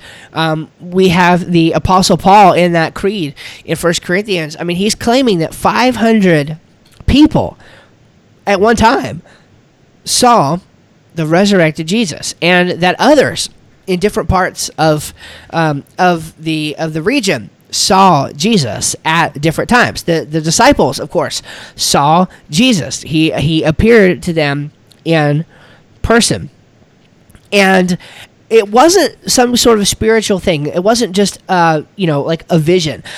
Scholars have pointed out that, in fact, if what based on the Jewish worldview, again, this is where you have to kind of adopt, you have to understand, you have to look at things like a first-century Jew, okay? For them, people say, well, what if they just had some sort of hallucination, okay? Jesus didn't really appear to any of these people.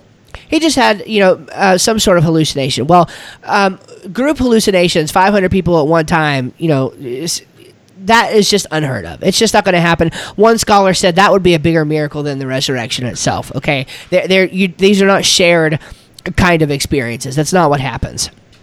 But, you might say something like, well, maybe they saw a vision of it. There was a vision or something like that. Well, again, when you look at a Jewish worldview, the very point is that if they were seeing a vision, they would be seeing a vision of somebody that was alive. They wouldn't, in other words, that's not the route. They would not have assumed, and they would not have argued on the basis that Jesus was alive on seeing a vision. In other words, they would have expected that somebody, was dead, not alive. That's the point I wanted to make, was that if somebody was dead, they would be expecting to see a vision, but instead they didn't see a vision. They saw that he was alive. They ate with him. They, the story, Thomas, he put his, hands in the scars, in the scars. He says, touch me, break bread with me, that kind of thing. Again, the way that the stories are reported, they're not reported in such a way that you would think that they were some sort of spiritualized kind of thing. They're reported in such a way that shows, okay, this was a person that they ate with, that they touched, that they had conversations with. This is not just some sort of hallucination or some sort of vision. Okay. Now, some people say, okay, well, maybe they just lied. All right. Maybe the apostles were just not telling the truth. They could have made the whole thing up. But again, there's just an avalanche of evidence that goes against that. The embarrassing details that we mentioned already. The eyewitnesses, again, that we mentioned already. The lack of time for legend to develop. They say that you need, I forget the actual, I think it's 25 years at minimum, something like that, for a legend to be developed and actually take hold in ancient history. And again, we have sources that are just months after that we have every reason to think. And by the way, some people say, well, you know, it's Paul. Paul's the one who wrote this thing in 1 Corinthians 15, and he claims to have gotten the tradition from other people, but how do we actually know that? He could have just been making that up too. And no, that's actually not true, because Clement of Rome, who was a disciple of Peter, and Polycarp, who was a disciple of John, both in writings that they have confirm Paul's relationship to the apostles, and confirm that Paul's theology was correct and is what the disciples believed. And again, this is literature outside of the Bible. So, I mean, we have corroboration from sources inside of the New Testament and outside of the New Testament that say that what these guys reported was the real deal. And again, scholars will generally grant, whether it's skeptical or not, will generally grant that the disciples legitimately believed that they had an experience of the resurrected Christ. They willingly laid down their lives, or at least they were willing to lay down their lives for the truth of this. And that point alone has been made by many people, because some people come back, you know, and say, well, you know, what about cultists? There's so many people that have died in cults that, you know, and that was a lie, but they died for it. The difference is people don't die for something that they know is a lie. So. That's the point of the martyrs, the disciples as martyrs, and why that's so significant, because they would have known. They were in these stories. They were involved in the story of Jesus. They were around Jesus. They saw what he did or didn't do and stuff like that. And they saw him crucified. They you know, again, according to Scripture, they saw him afterwards. But if they didn't, why would they have gone all the way to the point of death, and to the point of like really terrible deaths? Not just, you know, not just like they were hung or something, which is terrible in itself, but like there's some really gruesome stories of how some of these guys died.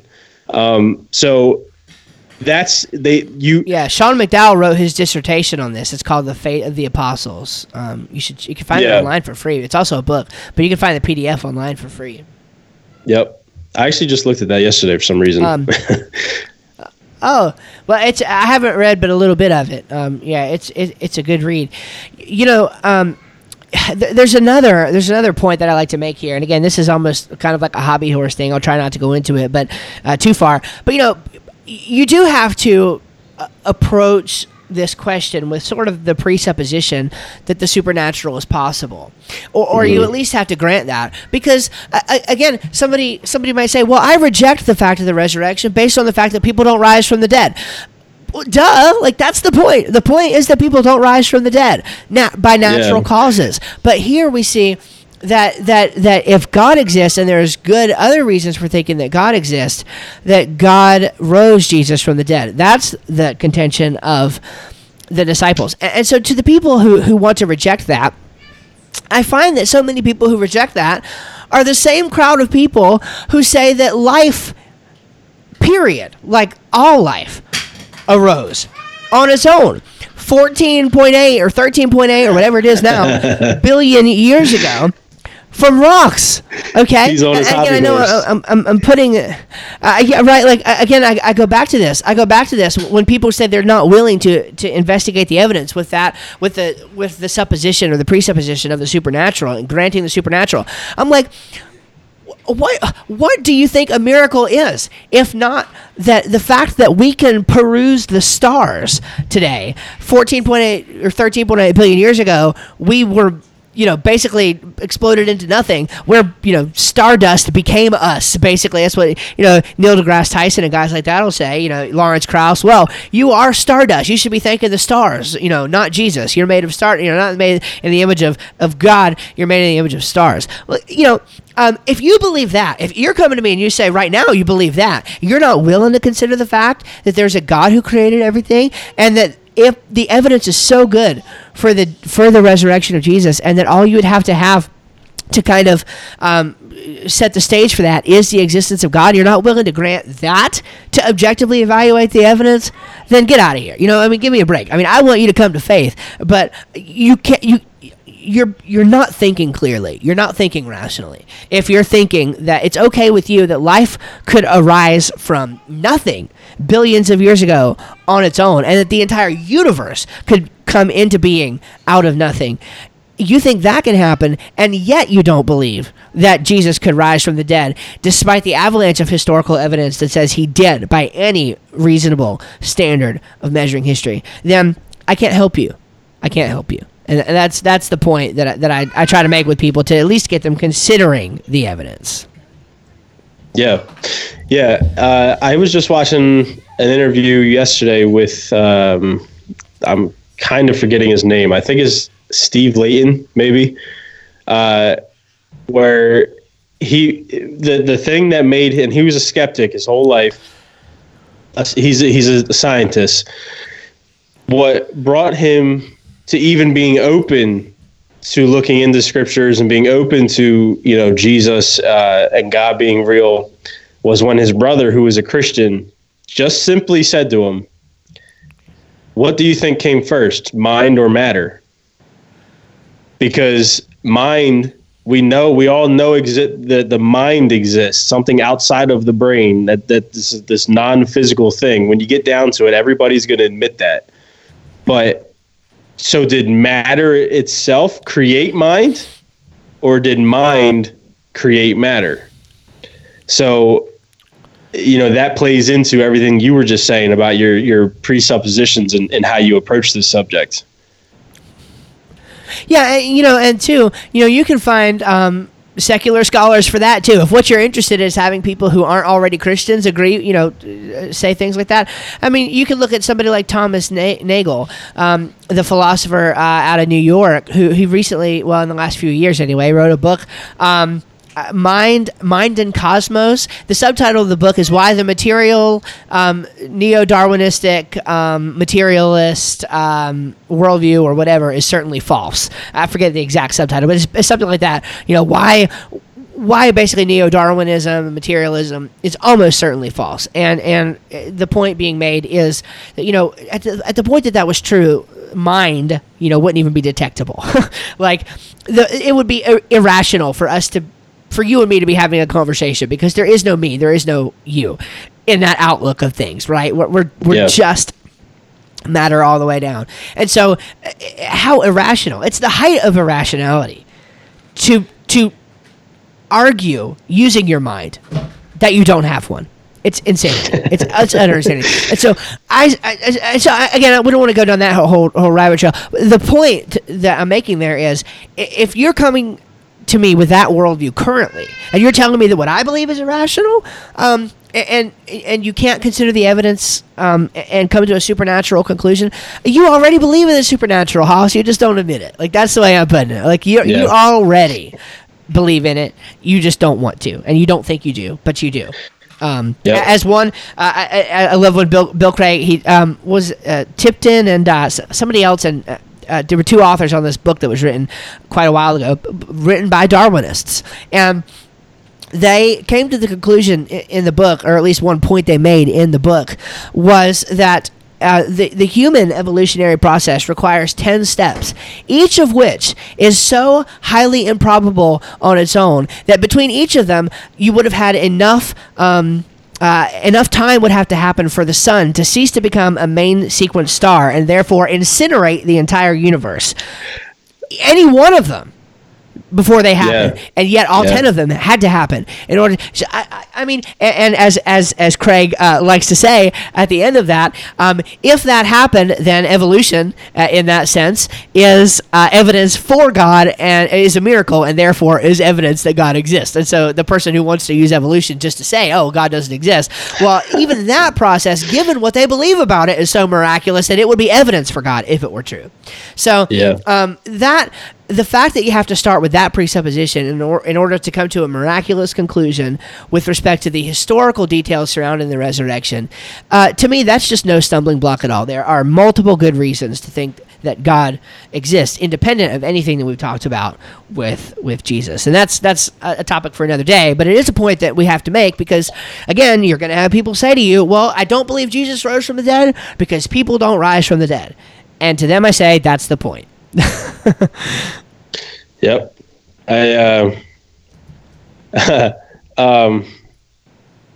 What was it? Okay. Yeah. So basically the point is, to wrap everything up that you just said, from the great scholar known as the rapper Ice Cube, check yourself before you wreck yourself. So Ice Cube theology. I love that. Yeah. That's pretty great. Yeah. So let's kind of wrap this up for the people. And if you could real quick, give the gospel. In a short, kind of just simplifying it, and why everything we're saying is important, and how it's important for the individual that's listening. Yeah, I love that. Simple. Yeah, I'm not very good at simple explanations, but I'll try. You can dumb it down for me if you want to. The gospel really for me starts in the beginning. You know, you can walk down the Romans road. The Bible is very clear that all have sinned against God. God created a world that was perfect. I use the term perfect, but I use it loosely. God created a world that was it was without sin. It was according to his good design. The world functioned the way it was supposed to. Everything was right. The world, the utopia that all skeptics want to live in, it's the world God created. That's what we believe. That's what the Bible teaches, is that God created that world. And the fact is that through forces of evil and us being in the world, we wrecked it. God gave us an opportunity. God created us as divine sons of his and gave us the opportunity to be in eternal communion with him and fellowship with him, and to have basically our souls satisfied for all of eternity in him. And we decided, I believe anyway, different people have different opinions. My personal opinion is that God gave us free will. I personally believe that a prerequisite for the idea that love, that genuine love is possible, is that genuine free will is also possible. That's my take on it. And if that's true, yeah, okay, good. So if that's true, then God gave us the opportunity to choose to love him. And in a sense, the human race chose itself over God. Said, no, I want to be God. This is exactly the same thing we learn from other portions of Scripture, that Satan and his minions felt. They also were created with a measure of free will, and they chose to sin against God as well. And so if you look at the writings of Paul, he makes a big deal out of these themes, that the intelligent forces of evil and humanity have sinned against God. And while there is no redemption for them, there is redemption for us, because God made us to be his sons and made us to bear his image and to bear his name among the rest of the world and for eternity. And what God offers through Jesus is a restoration through the resurrection. Now, I've never put it that way before, but it's a restoration of what God always intended us to be through the means of... Sorry, I got little ones, but that's okay. Little ones are a gift from God, too. So it's a restoration through the means of the resurrection of Jesus Christ. And so it's so important to catch that. We can't talk about the gospel without talking about why we need the gospel. And most people realize, if they really think about it, and maybe they don't even have to think about it, maybe that's the problem, is they're thinking about it too hard. Most people realize that the world is broken. If they didn't, there would be no problem of evil to speak of. Most people realize that the world is broken. And guess what? No matter what you believe, it's an objective fact of reality that the world is broken. Something's wrong. Something is not right. And it doesn't feel like it's the way it's supposed to be. And everybody has that problem. If you're an atheist, you have that problem. If you're a Buddhist, you have that problem. If you're a Christian, you have that problem. The only question is, what worldview solves the problem? We all long for a resolution. Now, some people just punt. They say, well, there will be no resolution. The world, billions of years from now, will end in thermodynamic heat death. It's all coming to an end. Live for the here and now, or create meaning for yourself and be a good person, whatever that is, apart from God.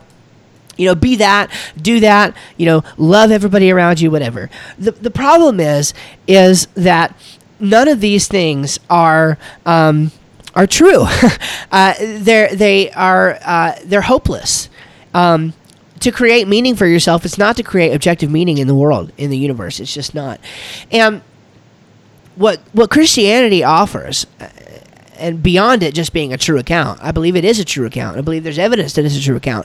But it offers a hope that no other worldview does. It offers that restoration. It takes seriously the fact of suffering and the fact of evil and the reality of the way things are in the world. It's in John 16:33 that Jesus says, look, I'm telling you this so that you might have peace. In this world, there is going to be tribulation, but you need to be of good cheer, because I have overcome the world. The point is that becoming a Christian does not remove your suffering, but becoming a Christian provides an answer, or the Christian worldview, I should say, has an answer for that suffering. Right now, again, I know this is not a simple description, but I think it's important. Right now, the world is in a tumultuous time. We have a disease that's going around, a virus that's going around, and whether or not you believe that the virus is as deadly as some do, there are different opinions on this, so I'm trying to tread carefully here. The unrest that is often caused by the media is a problem in itself that I think everybody realizes. And so we are in a world of unrest, in a world of hopelessness, and the answer, the hope, is Jesus, is restoration to a right relationship with God. We've sinned against God. We need to have that restored. And Jesus offers that through the gospel. And so this is why Paul says that if Christ isn't raised, your faith is in vain. But I don't necessarily think, well, he might do it in his kind of, you know, Bible language kind of way, but later in the chapter. But the opposite of Paul's point is also true. If Christ is in fact raised, then you're not in your sins anymore if you believe on him. And you accept the reality of the facts of the resurrection. You place your faith and your trust in Jesus. You know, Lee Strobel puts it this way: believe plus receive equals become. That's kind of the formula. Believe in Christ, receive that salvation, ask God for it, and you become a son of God. That's what the gospel offers. It offers that restoration. Exactly. And what you had just gotten to, he gets that from John 1:12. But to all who did receive him, he gave them the right to be children of God, to those who believe in his name. So that's what we pray for you guys listening. You know, we pray that any believers already that are listening to this, that you're strengthened by this in your confidence. Maybe you have questions and doubts. I pray that, you know, maybe we touched on them and hopefully helped you in those areas. And non-believers listening, you know, like we've said, hopefully in a way that is respectful and all to you. Give this, this deserves to be looked at, basically. It deserves to be looked at because of all of the various reasons that we've given. And I use the word reason on purpose because that's something that a lot of non-believers think that Christians are not reasonable. You know, because they might say, like, we believe in this guy in the sky type thing. And no, there's reasonable reasons to believe in this stuff, to believe in the fact that this is historical. And for everything you just said is why it's important that this is historical and how that applies to us as an individual. Because we're not, this earthly life that we're living currently is not our home. We're not in our home. We're not living this life for this life. So, and that applies to every single person everywhere. So that's why this is important. That's why this applies to you directly. So any closing comments? Yeah, and then that's exactly right. Yep. Have anything else you want to close with? I would wrap this up. Yeah, I would just say that the reason that this was done was love. That's a point that Lee makes, that one of the people that he interviewed in his kind of exploration and writing the books that he's written, one of the big points that was made was that the reason Jesus did this is because of love. And that's what it all comes down to. Yeah. So I would say, anybody listening, if you want to further talk about, what does it mean to really have a relationship with Christ? You guys are talking about all this, and okay, I get, you might be saying, okay, I get that this is a lot of facts. There's a lot of good proof and evidence behind this. But what you say it applies to me, what does it actually mean? So if you want to have those conversations, I'm completely open to you guys getting a hold of me. I know that Steve is the same way. I know Steve would be open to talking to him about this stuff. So if you want to reach out to me, you can email me, aaronfreese91@gmail.com, aaronfrease91@gmail.com. If you want to email me on Facebook, I'm just Aaron Simpkins. If you want to reach out, this is why we do what we do, for people to come to know Christ and have a relationship with him. So, if you don't mind me mentioning, Aaron, I've got a page on my site that is, if you're looking to kind of get started with this and you want kind of a simple explanation, an actual simple explanation of the gospel and what the biblical story is, you could go to, and if you want to link them to this, you can. You could go to steveschramm.com/y-trust-god, and I've got a page there that's laid out for why it is you should trust Jesus. You should take him at his word, and you should ask God to come into your heart, and you should, and whether or not you think that's a good way of putting it, you should believe Jesus. That's the point I want to make. You should believe Jesus, and you should proclaim his name for the rest of your days. And I've got a page there that's specifically laid out there, and to kind of acknowledge the fact that you might have some questions, and right there is a place where you can search my site for resources and answers to some of the questions you have, or you can reach out to me directly right there. I've got my email address on that page as well. I think I have my phone number there too. So yeah, reach absolutely. Out. Like I mentioned before, I just want to say it again. Steve and I will make sure that I'll talk to him before I write up all the show notes to make sure that we're not missing any authors, anybody we mention, videos, books, even his links for his show and all. I'll have all that in the show notes for this podcast. So go and check that out. And so why don't we end this, Steve? How can I reach you, follow you, and all that? Sure. Yeah. Well, I put out a blog post and a podcast every week. Essentially the blog post is I write that obviously, but then in the podcast I use that as kind of the notes, and you get a little bit of I guess you'd say bonus content if you listen to the podcast instead. And some people don't have time; they want to skim. So I just try to create a resource at least every week for everybody to come out to. So I have everything you can find that I do. I've got online courses. I've got books you can buy. I've got blogs you can read. I've got podcasts you can listen to. I've got it all at steveschramm.com. You can find everything you need to know there. And if you have any questions, about that, feel free to holler at me. Cool. That's Steve, SCHRAMM. Yep. SteveSchramm.com. That's right. Cool. I appreciate you, brother. Thanks for the time. And you'll be back. You'll be back for another one, because we still got a lot of other fun stuff to talk about. So, I appreciate you. Thank you, sir. Let's just keep moving forward. God bless. All right. Thank you.